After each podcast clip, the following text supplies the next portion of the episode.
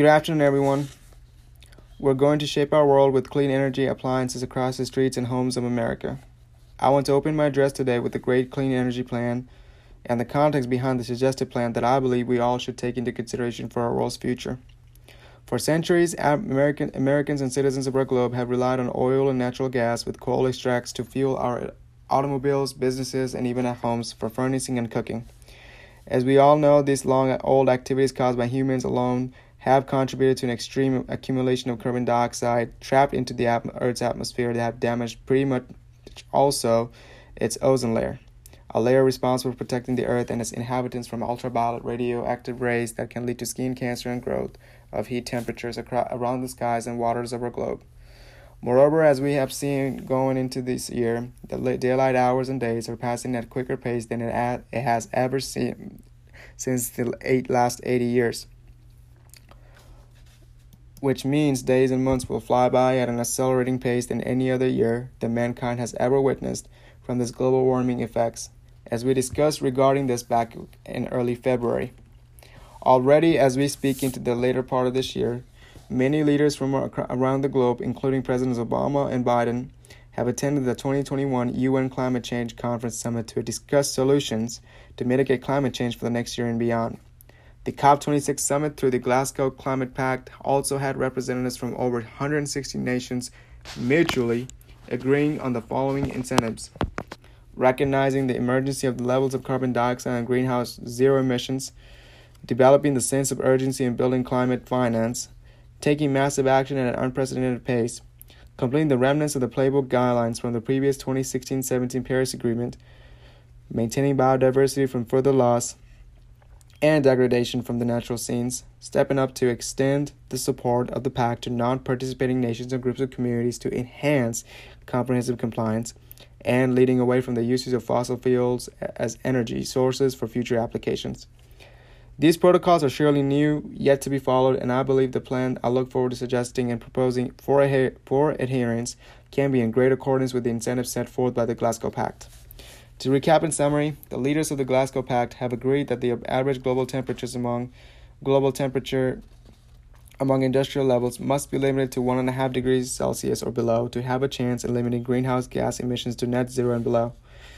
Leaders also agreed to set national policy to reduce carbon gas emissions by next year instead of 2025 since the world is overall falling short in reducing at least between 45 and 50%, 45% and 50% of the carbon gas trapped emissions and action must be taken as quickly as possible. Moreover, fossil fuel reserves and subsidies must come to a gradual meltdown, as it has been a primary contributor of the highest greenhouse gas emissions into the Earth's, atm- Earth's, atmosphere, uh, Earth's atmosphere for over 70 years. Many Glasgow Pact Agreement partners have promised that each developed nation involved will be dedicating a portion of their fiscal budget of around 100 US dollar billion US dollars a day for developing nations to level up their projects for clean energy initiatives by 2023. Many leaders have called for work programs that can train and educate environmental professionals about adapting global solutions for sustainable development in climates and Earth's living conditions for major ecosystems. Most impressively, global leaders have agreed to set up a coalition and networking opportunity that connects with developing countries to provide assistance, knowledge, and resources to stop the climate crisis at its lows, as well as minimize loss associated with the climate change adversity on or by 2023 on or by 2023. I was proud to witness the summit happen on television news networks in the middle of a pandemic that is still ongoing for almost 2 years now. But summits alone cannot solve the problems to provide clean energy resources needed for effective operation of flight, lights, and electricity without damaging the Earth's atmosphere.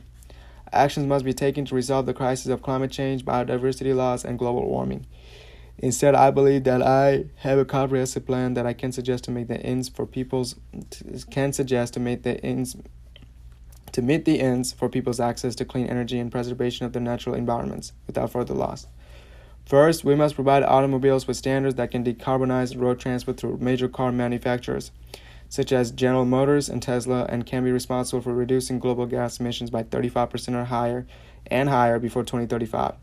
and explore the options to reduce the current makeup contributor, contributor for carbon gas emissions by 10% in other countries before or by 2040. Solar panel and other clean energy features must be introduced to the markets for usage and availability to fu- fulfill this objective for automobiles and home appliances, such as in the attic of many homes. Secondly, we must provide education pro- programs to the public, which should be available for learning through online or peer to peer instruction on how their families can save money in taxes for simply doing their part of saving electricity with clean energy initiatives at home or while going to work and so forth, and how they can be awarded annually for doing their part. Transitioning to a low carbon economy is a must for banks, institutions, and major industrial powerhouses across the globe,